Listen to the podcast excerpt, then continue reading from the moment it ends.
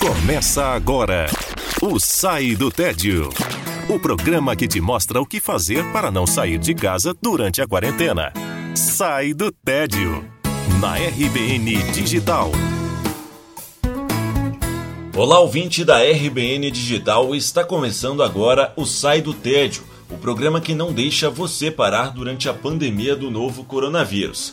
Eu sou Nuno Krause e nesse episódio vamos falar sobre duas palavras que têm sido muito ditas no Brasil: ivermectina e hidroxicloroquina.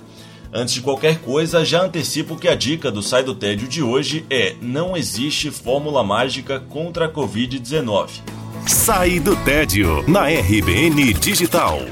A polêmica dessa semana foi uma fala do jornalista Alexandre Garcia na CNN Brasil, afirmando que o fato de o presidente Jair Bolsonaro ter tomado cloroquina e ter se curado da Covid-19 era uma comprovação científica, guarde essa palavra, de que o medicamento era eficaz no tratamento da doença.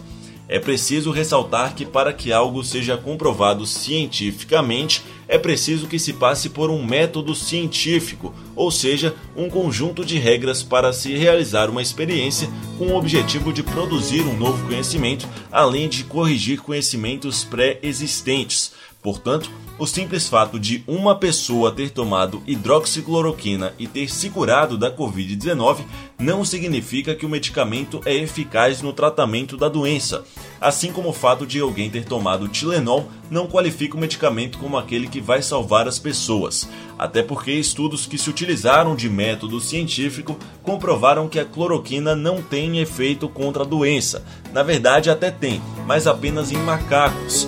Inclusive, o remédio pode gerar efeitos colaterais que agravam o estado do paciente. Quanto à ivermectina, um estudo feito com o composto mostrou que ele apresentou resposta contra células infectadas com a Covid-19 mas foi um estudo feito com células in vitro, ou seja, com elas colocadas em ambientes controlados.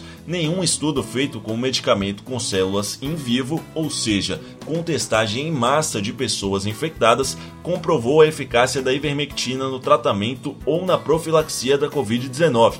Inclusive, a alta procura pela ivermectina nas farmácias tem deixado pacientes com escabiose, a conhecida sarna humana, que realmente precisam do remédio, sem conseguir o tratamento necessário. Vale lembrar que a Agência Nacional de Vigilância Sanitária, a Anvisa, determinou que para comprar hidroxicloroquina ou ivermectina, o paciente precisa apresentar receita médica. Bom, esse foi o Sai do Tédio. Muito obrigado pela sua audiência. Até a próxima e lembre-se sempre: fique em casa. Você escutou Sai do Tédio na RBN Digital.